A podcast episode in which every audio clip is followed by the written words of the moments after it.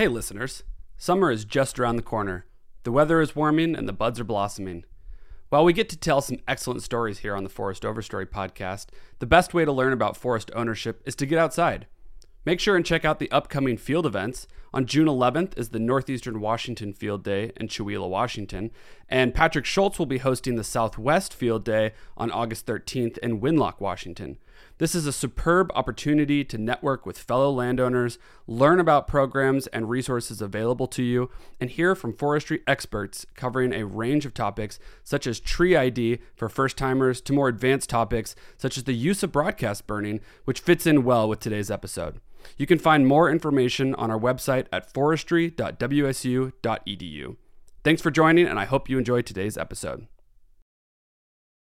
Ultimately, the the safest thing to do for um, avoiding the immediate consequence of fire is to not use it at all. But no choice and no action is still an action. And that is what that's the option that we've chosen for a long time is just to say, well, I don't really want to take that risk. But by not taking it, we are taking it on, in fact, in a pretty major way. And so I would say that um, the best thing we can do is to know more and then do more.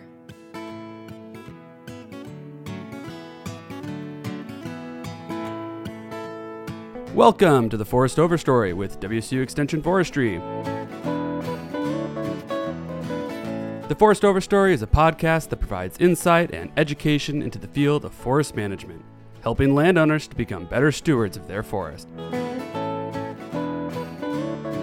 The Forest Overstory is brought to you by the Society of American Foresters and the Inland Empire chapter. Thank you for coming out today to the Forest Overstory. This is your host, Sean Alexander. Today, we are actually not joined by Patrick Schultz. He is off doing workshops over in Southwest Washington as the, the cool springtime air is uh, letting us get outside and, and get refreshed. Today, we're actually joined by a very special person. We are joined by Heather Heward. Heather is a senior instructor at the University of Idaho. She is focused mostly on fire ecology and fire, man- fire management uh, and has a master's degree in fire ecology and management.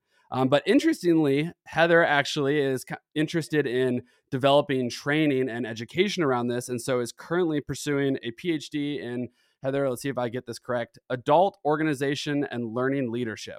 Is that correct? You're close. Adult organizational close. learning and leadership oh, okay. A few a few words dropped and a few letters missed, but I, I think it was we we're we we're almost there. So yeah. So today's episode for all of our listeners is we really want to talk about this topic of fire and prescribed fire. Um, so for anybody that has listened, we we had Paul Hessburg on, Dr. Paul Hessburg, who is the researcher for the Pacific Northwest Research Station, and Paul's focus is kind of tailored around the subject of the era of mega fires. So how did we end up in the situation where, you know, where we're at today where we see an increased severity and extent of the fires on the landscape?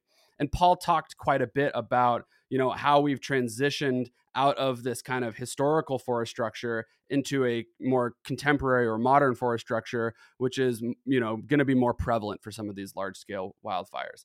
And one of the things paul mentioned in that episode is the use of fire as a tool to restore these landscapes. And so i wanted to reach out to heather because heather a is a great uh, educational person or great instructor um, but also this is totally her specialty. Um, and so heather um, you know i just want to turn it over to you can you, you know, as as we as we're talking about this subject, I think that the first thing that we want to get to know is, you know, we're doing all these these fuels management projects. And and I think that uh, you know, we know that, you know, removing fuels mechanically is okay, but why is fire a necessary tool that we have to have in our tool bag uh, to help solve this problem? Well, I I appreciate the way that you have framed fire as a tool in the tool bag because that is what it is. And uh, anybody that has a garage or not a garage, a closet or whatever, you know that you've got lots of different tools in there. And the first piece of having a tool or being able to use a tool is knowing that it exists and that you go and acquire it and you know where it's at. And the second really important part to being able to use any kind of tool is knowing how to do it. And you can't just pull fire out of the tool bag and use it without some kind of a background, knowledge, or experience and resources. Uh, so, a piece of my introduction as well is that I'm the chair of the Idaho Prescribed Fire Council. And uh, one of the, this is what we think about a lot in the Prescribed Fire Council. Uh, the mission of the Prescribed Fire Council is to promote the safe and effective use of prescribed fire in Idaho. And uh, we're really strategic with those word choices. We are not saying we need, you know, X amount of acres to be able to meet target um, because it isn't about target. We're not trying to meet some kind of arbitrary number in the sky. We're really trying to make sure that we are um, managing these natural areas to maximize their health and efficiency. Uh, something that I talk to my students a lot about with this, um, I like to expose them to both sides of this this coin of fire, what whether to use or not use fire, and I think that uh, we can go really strongly one way or the other that it should never be used or should always be used. And what I like to point out to my students is that people have been have been manipulating fire on this landscape since there were people. And uh, fire has always been a tool that has been used for some purpose.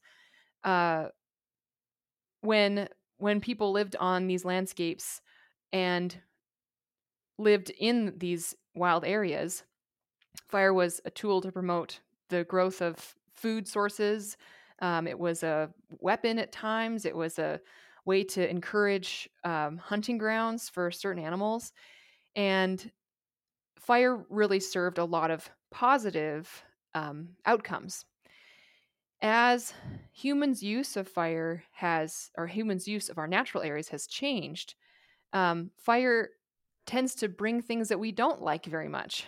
And I like to sh- tell my students that again, we've we've got choices. Um, you know, we again we've always we've always done we've always manipulated the landscape in some way.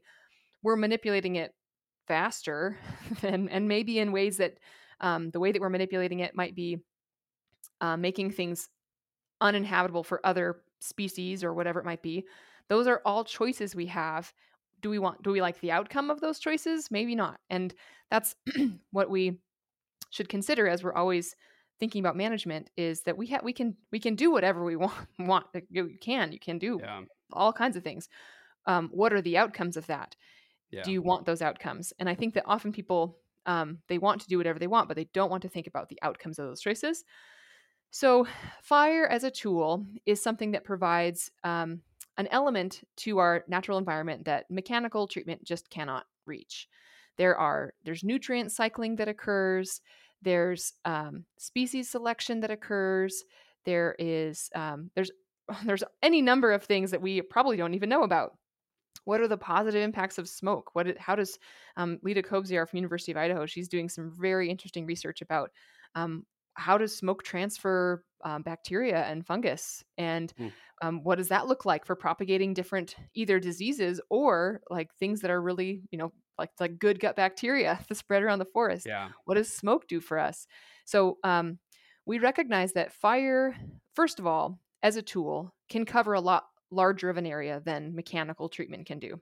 Yeah. And it's for as far as like acre per acre cost, well, uh, yeah, it's a lot cheaper in when it's done properly to apply prescribed fire um, or wildfire than it is to um, mechanically thin these areas. Um, one thing as well with prescribed fire and wildfire is that um, human beings we have a really hard time um, not making things even and straight and like you know numbered and you know and fire is super random. And so you'll get a cluster of trees burn out here and then a really low severity here.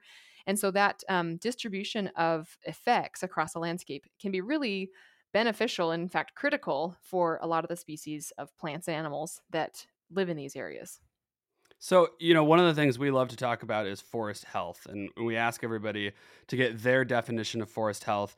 Um, and I think the one that I've been kind of falling on is the structure and the function uh, and composition of those of the forest, uh, and whether if you know those are all kind of meeting the ecosystem services that we need from it. So I'm curious, uh, you know, can I get your definition of forest health, and then how does prescribed fire fit into that definition?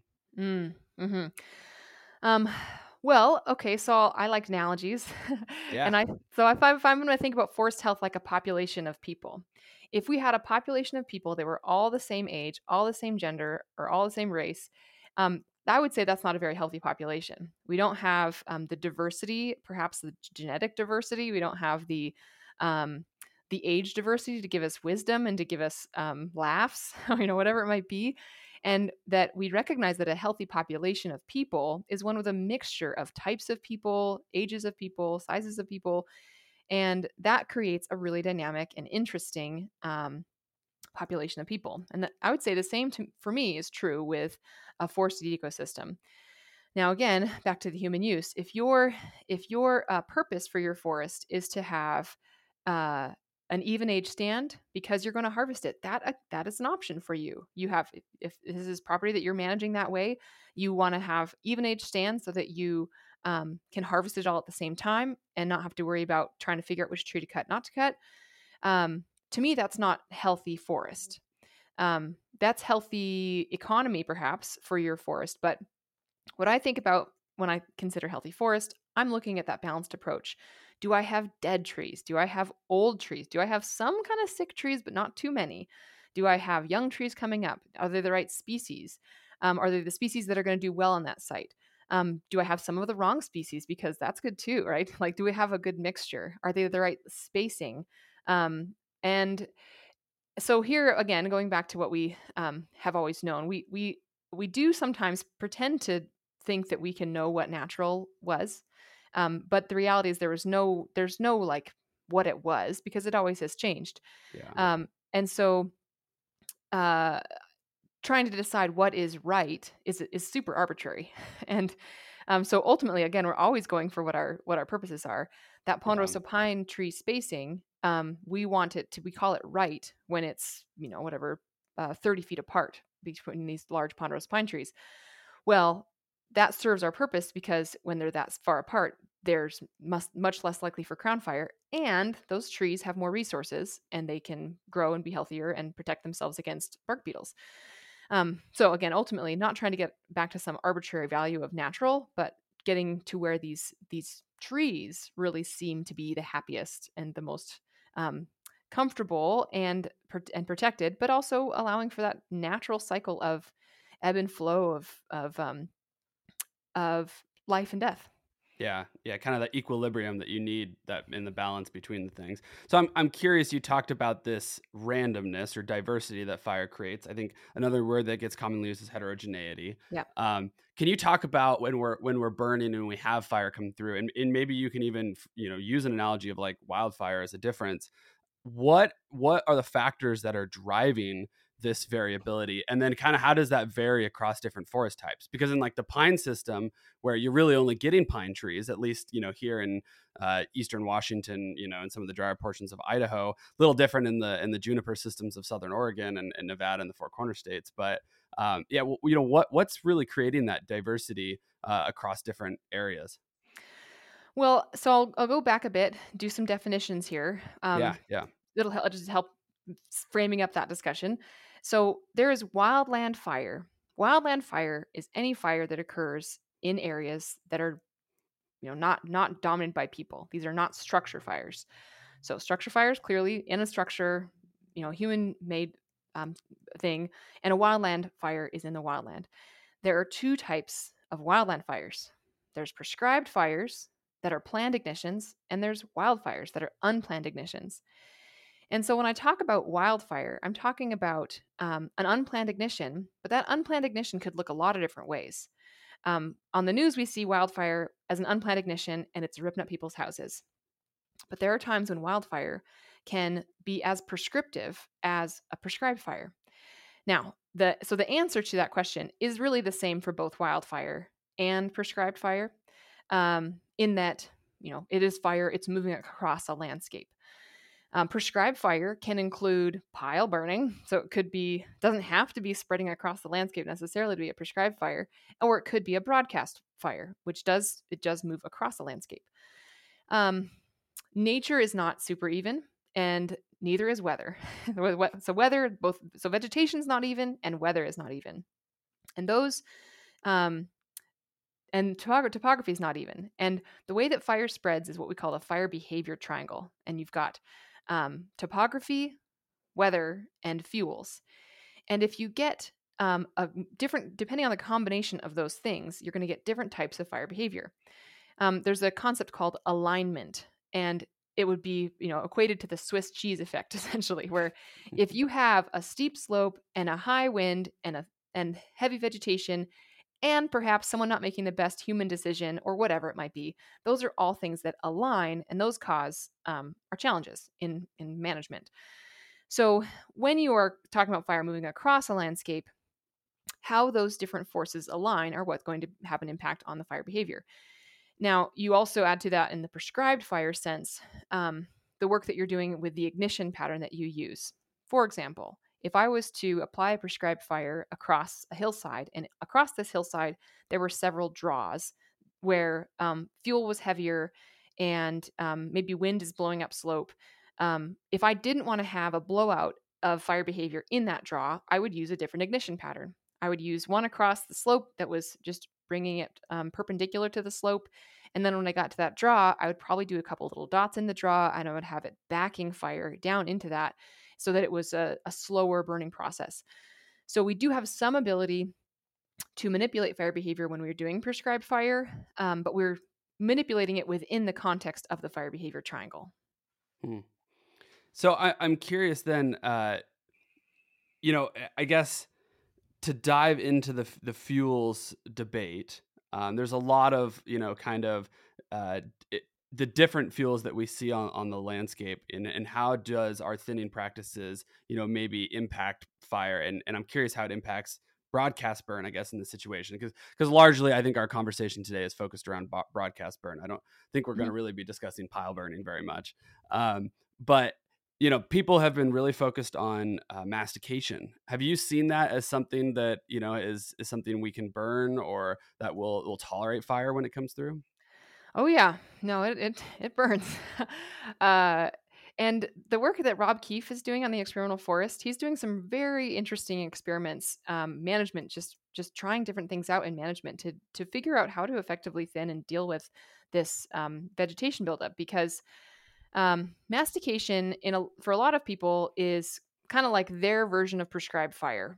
Like, mm. how can we knock this stuff down without burning it? And it's it's a very useful tool, especially around human infrastructure where you do want to take um, down a lot of that material, but you're not willing to let it stay on the ground in the form of um, fuel that's available for fire, and you also don't want to take it off. And so mastication is a nice option there, but it's absolutely it's absolutely still flammable. Um, there's there's um, people that are trying to bury that into the ground. What does that look like? What is how does that influence the the soil then? What what kind of negative impacts could come from that? That increased um, nutrient uh, flush into the ground because of these decomposing things and the distribution of the soil. So there's uh, on the from the fire side though, masticated fuels are um, compact, heavy fuel accumulation, and when they burn, they'll burn for a while and they'll mm. release quite a lot of heat into the soils. And so um, we have a lot more to understand about fire behavior in masticated fuels, but they are complicated. Uh, first of all, they're difficult to measure. We don't they don't um, really fit well within the rules of the things that we measure for fuel loading in the forests. Um, and so it's hard to like understand how much there is. And then, um, you know, getting to the fire combustion triangle, fuel, heat, oxygen. When you have compact fuels like masticated fuels, you have a lot less oxygen. And so your efficiency combustion is going to decrease um, there's also probably increased moisture in those fuels, and so they're just not going to burn as e- as efficiently. And although you'd think that might be a good thing because it might slow things down, it's also going to mean that they're going to burn for longer and they're going to produce le- more smoke because they're burning less efficiently. Mm.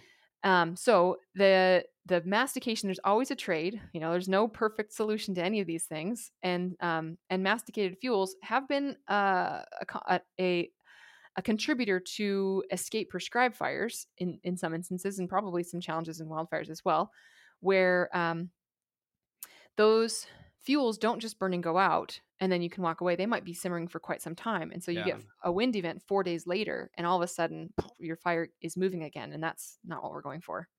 So, you know, I grew up with Smokey Bear, right? And it was always about like, it's your responsibility to put out wildfire, stop fire. Uh, and I think, you know, we've all been really um, acclimated to the news and, and the big fires that have been happening. So there's kind of this like fear, you know, the stigma of fire is bad, no matter what, fire is bad.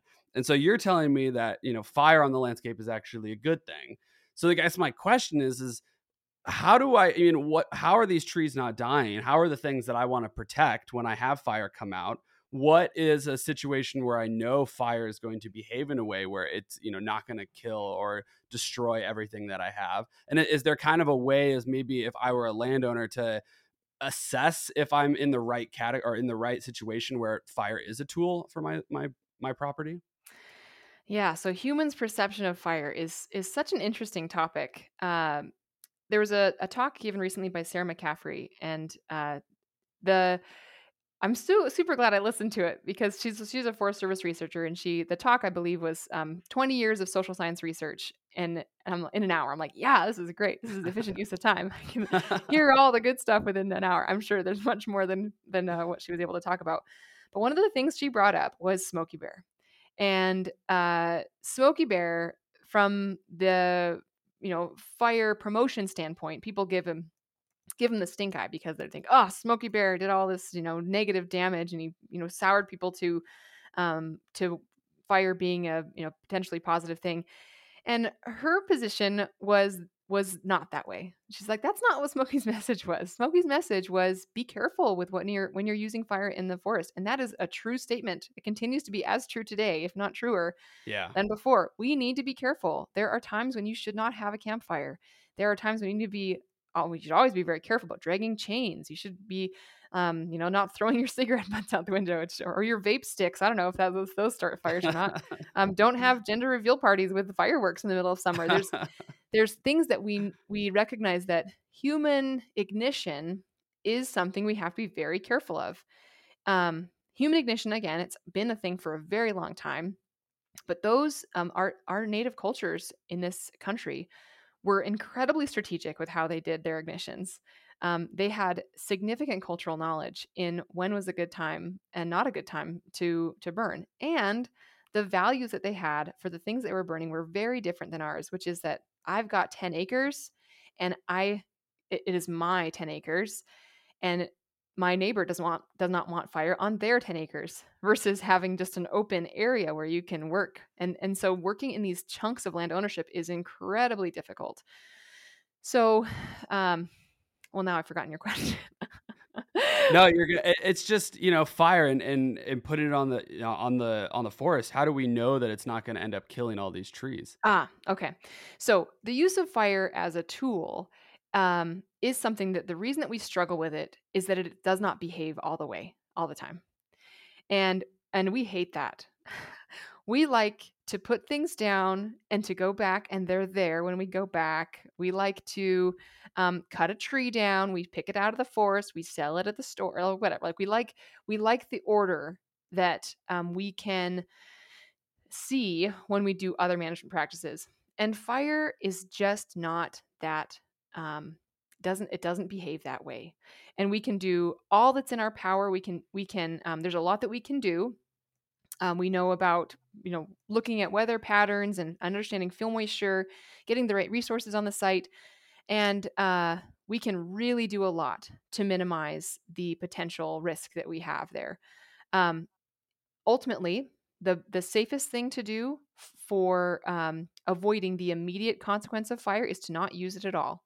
But no choice and no action is still an action and that is what that's the option that we've chosen for a long time is just to say well i don't really want to take that risk um, and but by not taking it we are taking it on in yeah. fact in a pretty major way and and so i would say that um, the best thing we can do is to know more and then do more and the more that we know, and knowing more comes from joining something like your Prescribed Fire Council. Washington has a fabulous Prescribed Fire Council. These Prescribed Fire Councils across the country are starting certified burner programs where people that have um, that aren't federally qualified, they're not going through the been being a firefighter for 20 years, but they are able to acquire the no- knowledge and the experience to apply fire as a tool.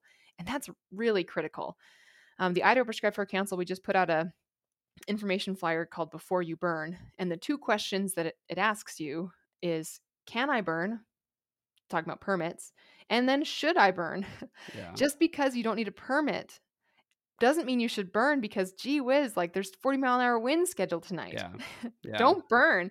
And so if you start to know those um, those those uh, pieces that make fire effective, then then you're going to be able to do more.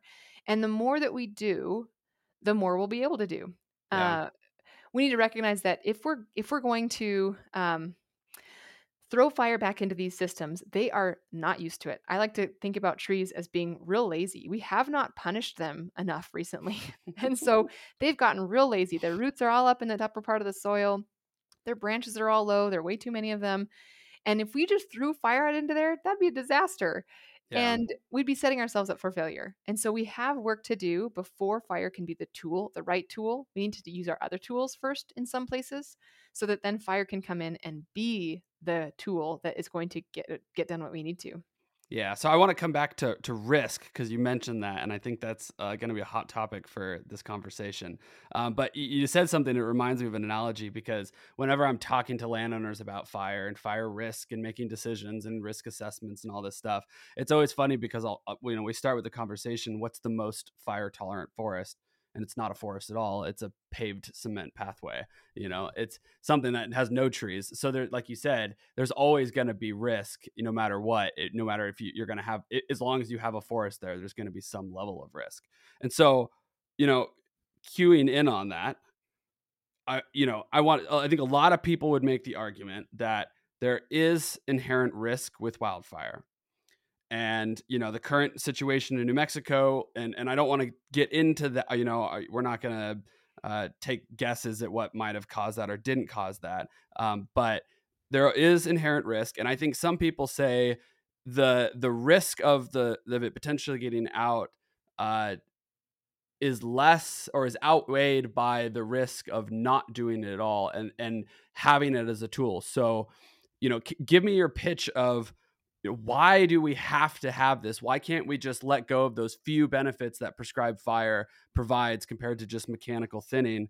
And then even can you kind of put us into perspective of like how many prescribed fires are actually done and how many of them end up in a bad situation? So there was some research done recently. There's actually a pretty sweet video that exists about this topic. Um, 98% of fires that are prescribed have have the consequence that they're intended to have. And so, as with most things, of course, we're talking about the very small margin of those that escape.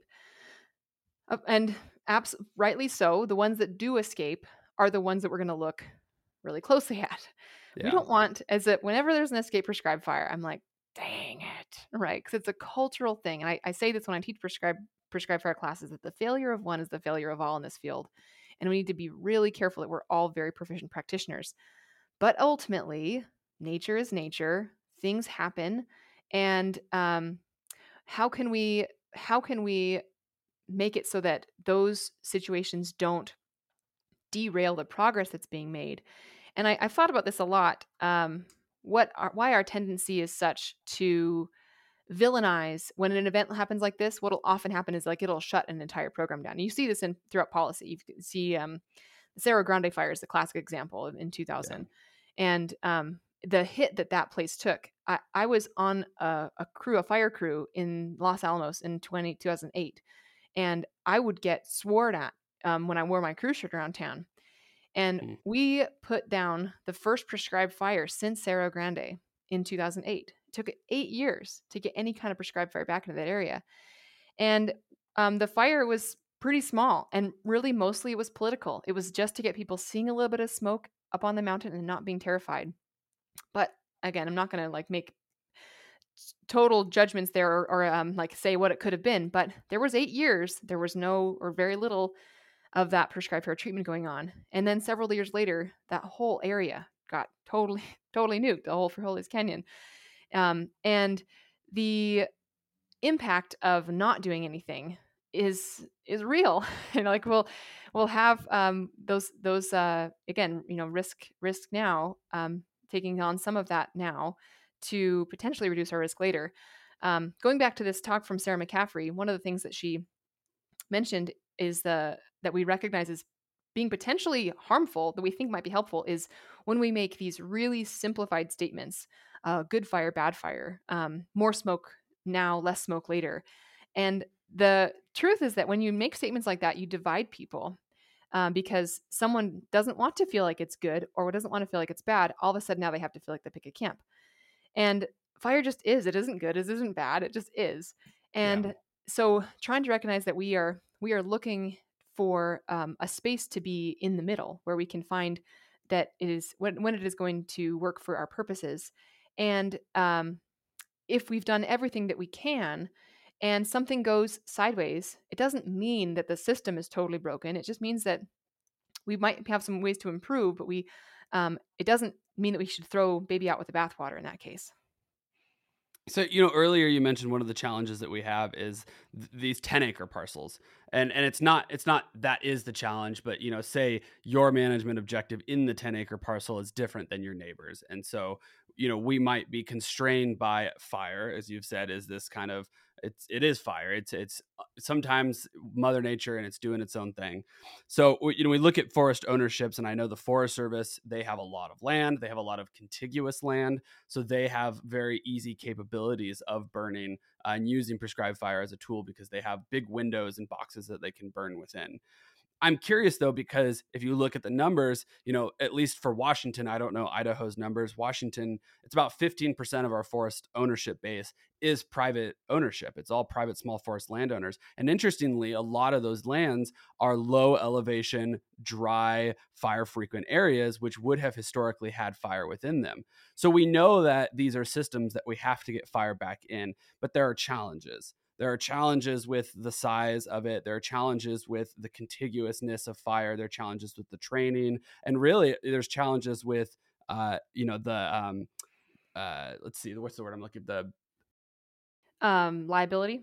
Liability. Thank you very much. I was it was right there. It was an L word. Uh, mm-hmm. Uh, so, you know, in in your world, what do we need to do to overcome these challenges to a point where we can actually start implementing fire in the areas where fire needs to be implemented. Oh man, the L word, liability. L word. Yeah. Okay, so I'm I'm come back to Sarah McCaffrey's talk one more time here, which is that uh, sometimes we have perceptions of people's perceptions as managers. And one of the perceptions that we have is that people are generally against fire. And we might be wrong about that we might and we, we also think that they don't know better and we i think we might be wrong about that too. I think that they people people might actually know and they and they might actually not be a terrible um, terribly against it. Um, and to me um, liability is one of those things that sits solidly in that thing of like we are terrified of it but we actually don't even know. We don't even know what our current liability status are and this is the yeah. um, people call me and they say um, could I burn on my property? I'm like, shoot, man, of all the people that should know the answer to that question, it should be me. And I have no idea.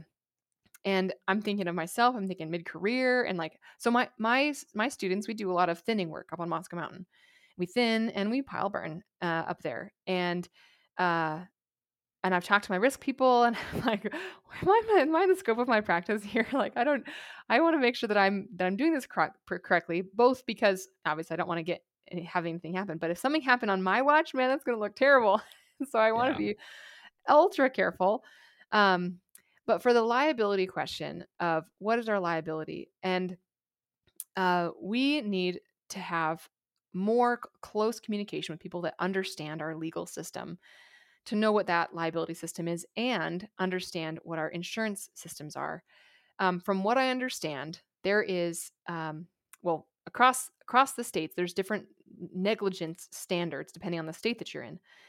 And um, so California recently did a lot of work to um, understand what their negligence standards are and change them so that they worked better for the state's needs to increase prescribed fire.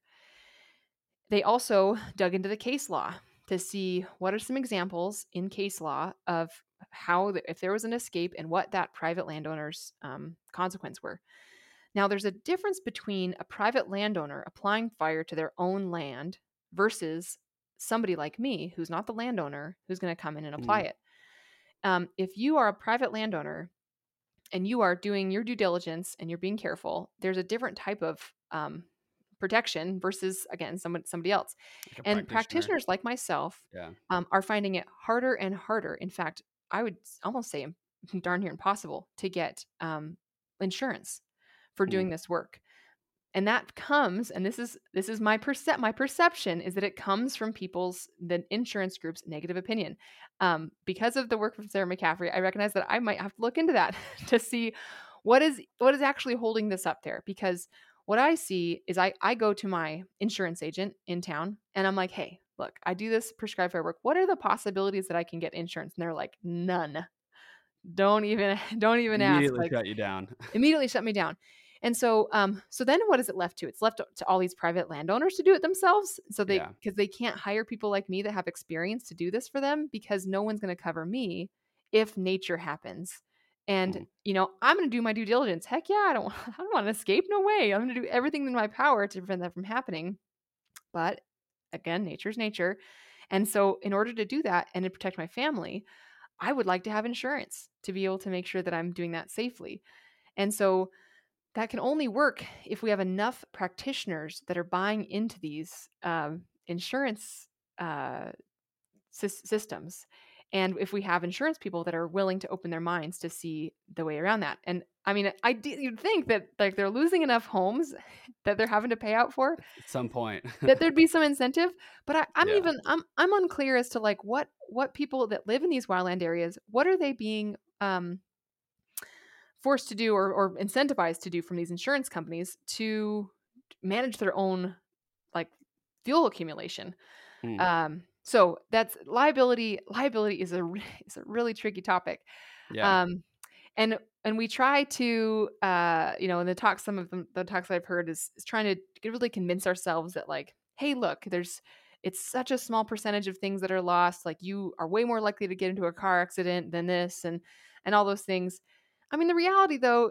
is yeah it's a, it's kind of risky and it yeah. um so it, it's it's a tough it's a tough um sell for people that are in that insurance business and um, liability is something that people are just nebulously terrified of because we live in such a litigious society. And so i think that the the best way we can um, get around that is to know more. Again we need to be able to know what our liability standards are for our state understand our case law work with our um, fire protection groups that so we're within the bounds of those and these um, certified burn programs that are very prevalent in the southeast because the southeast burns so um, so regularly um, these certified burn programs are intended to help with that where if if you've gone through the system you've checked the boxes for like your weather forecast you've gotten like approval and something goes sideways then you have some protection because you've done what Mhm. you needed to do Yeah, you know, I it's interesting because uh, so one of the issues that landowners face being so small is kind of this economies of scale issue. That because they're so small, the amount of resources that are required to get out there, get the project going, that sometimes um, you just you can't offset it. And so the way to get around that is to try to increase project size by engaging with community members around you. I'm Mhm. curious, have you seen or heard of any really good examples where we've seen kind of community collaboratives that have come together to put together, you know, large scale burns that that you know span multiple ownerships? Absolutely. Um, so, prescribed fire associations or PBAs, we're seeing these pop up across the country, and they are really cool. There are some really established PBAs, um, uh, I, th- I think all over the place now, but um, the ones I've heard of have been from the southeast and from the um, like Oklahoma, Kansas area. And what that looks like is a community of people have come to form this prescribed fire pres- prescribed burn association. They get a trailer, they buy a bunch of gear, and then they find good weather days and they um they go out and they you know all right well we're going to to you know sarah's property today all right sarah sarah we're you know light around her property okay joe off to your property just moving it across the fence there and like carrying things through i've not been at these events but i've heard about them and i just i just love this this idea of of, of passing that um, across boundaries Yeah. in the in the midwest in the oklahoma kansas area that's talking about like humongous areas, big old um, places, because the the burning there is improving um, grazing habitat or grazing quality. Yeah.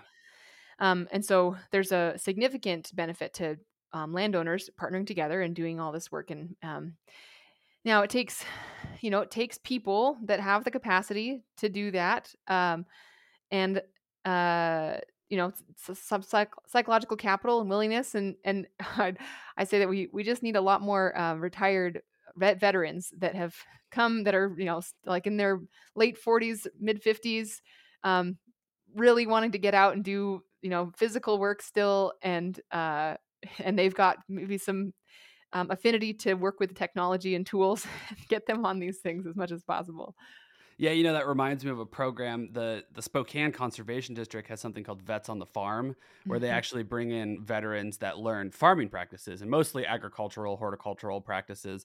I mean, this could totally be something similar: is bring in veterans uh, who could be learning fire application skills and getting them out burning on the landscape. That that'd be a really neat thing.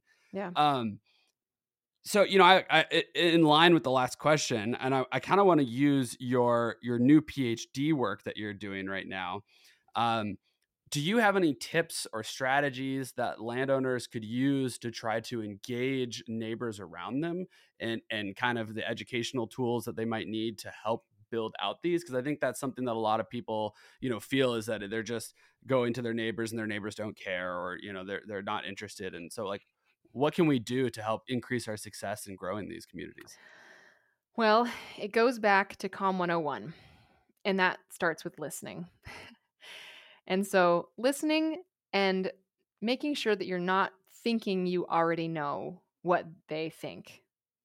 And will being willing to hear them understanding their concerns validating those and not just enough to be able to move on to your point but to actually care. So Yeah. in fact i would i would replace my first step. Step 1 care about people.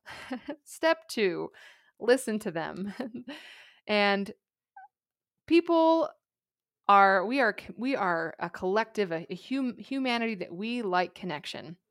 As introverted as you might be we still we still rely on this human connection and a desire to to to feel unified in some group of people.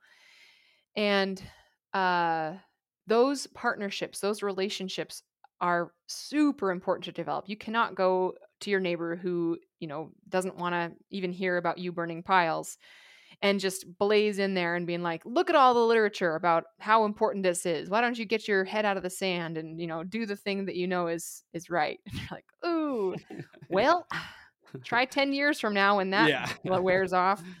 Um, so building those relationships is is the first thing. And then collective effort. Um, if you can offer some help you're like hey i would i'm worried about our neighborhood what can we do? What can we what can we do together? And there's there's actually a community meeting going on next week uh, or week after next in moscow. Um, it's a, a community just at moscow mountain and they're going to get together and they're going to be like we've got to we've got to come together here on these things. Um, and that I, and understanding why people aren't. Um, so there's there's reasons you know like people are Yeah. um, and I would say a big part of it is that they might not even know where to start.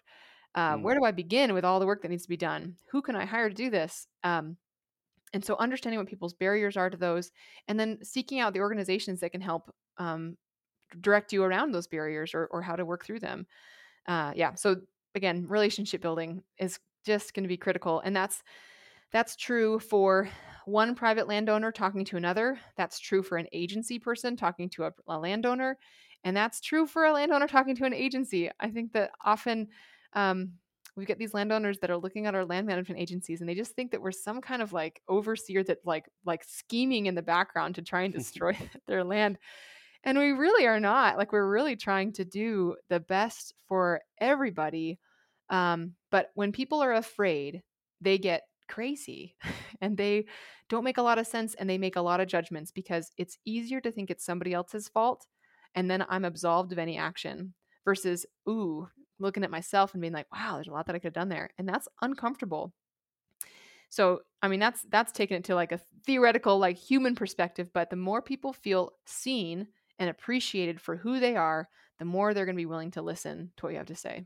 Yeah, so really increasing those collaboratives, increasing the opportunity for people to share, you know, their Yeah. perspective and, and why. Yeah. You know, so I was participating in a prescribed fire over in the Methow Valley with the Department of Fish and Wildlife. They've been very interested in using it as a tool to restore their wildlife habitat.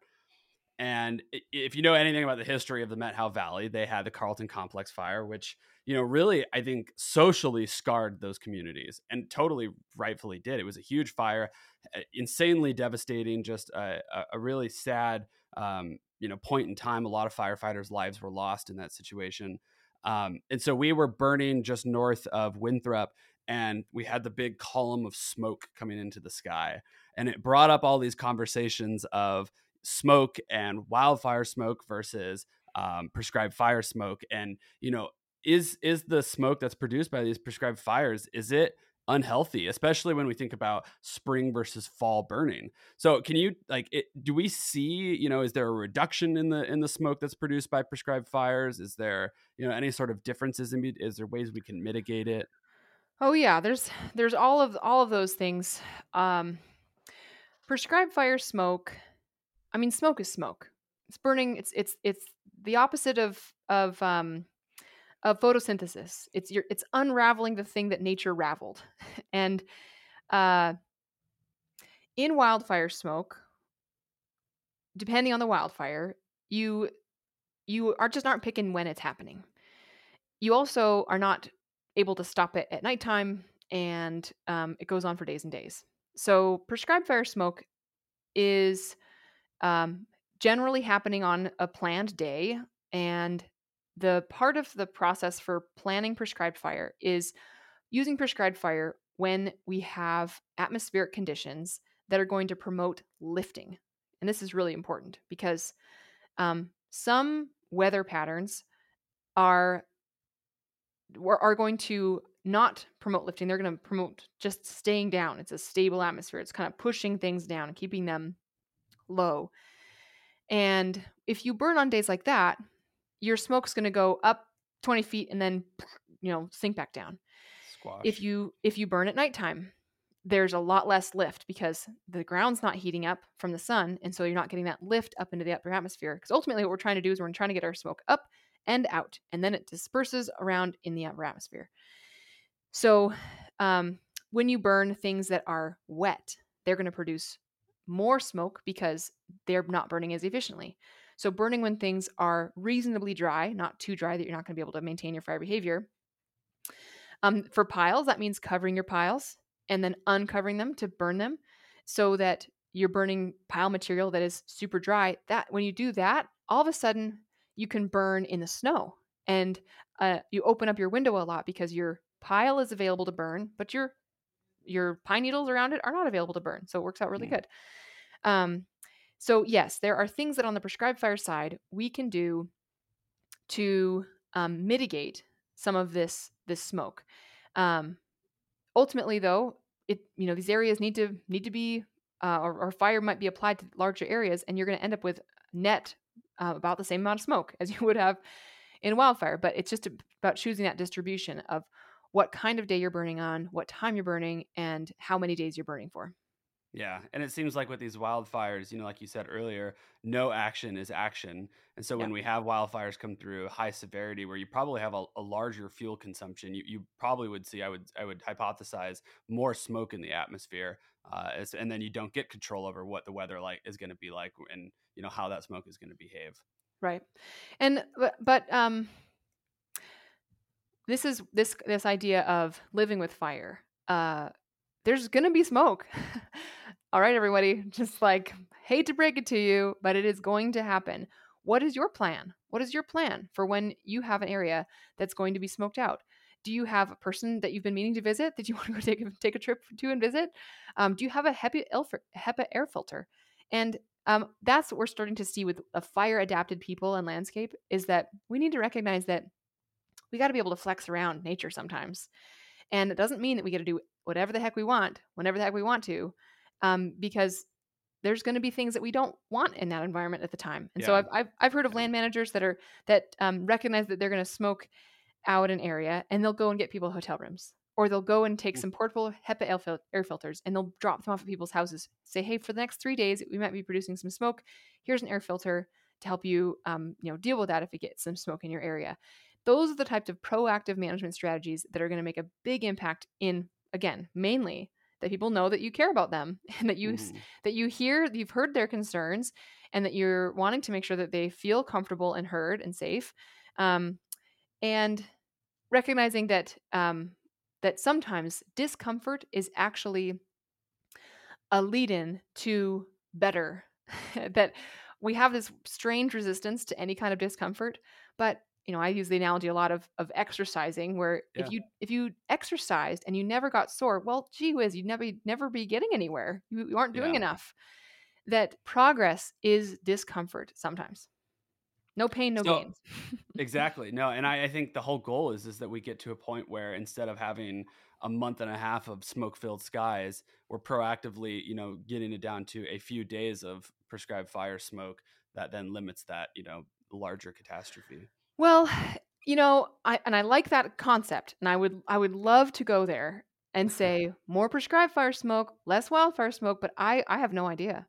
I don't know if that's I don't know what our future holds. It can't hurt.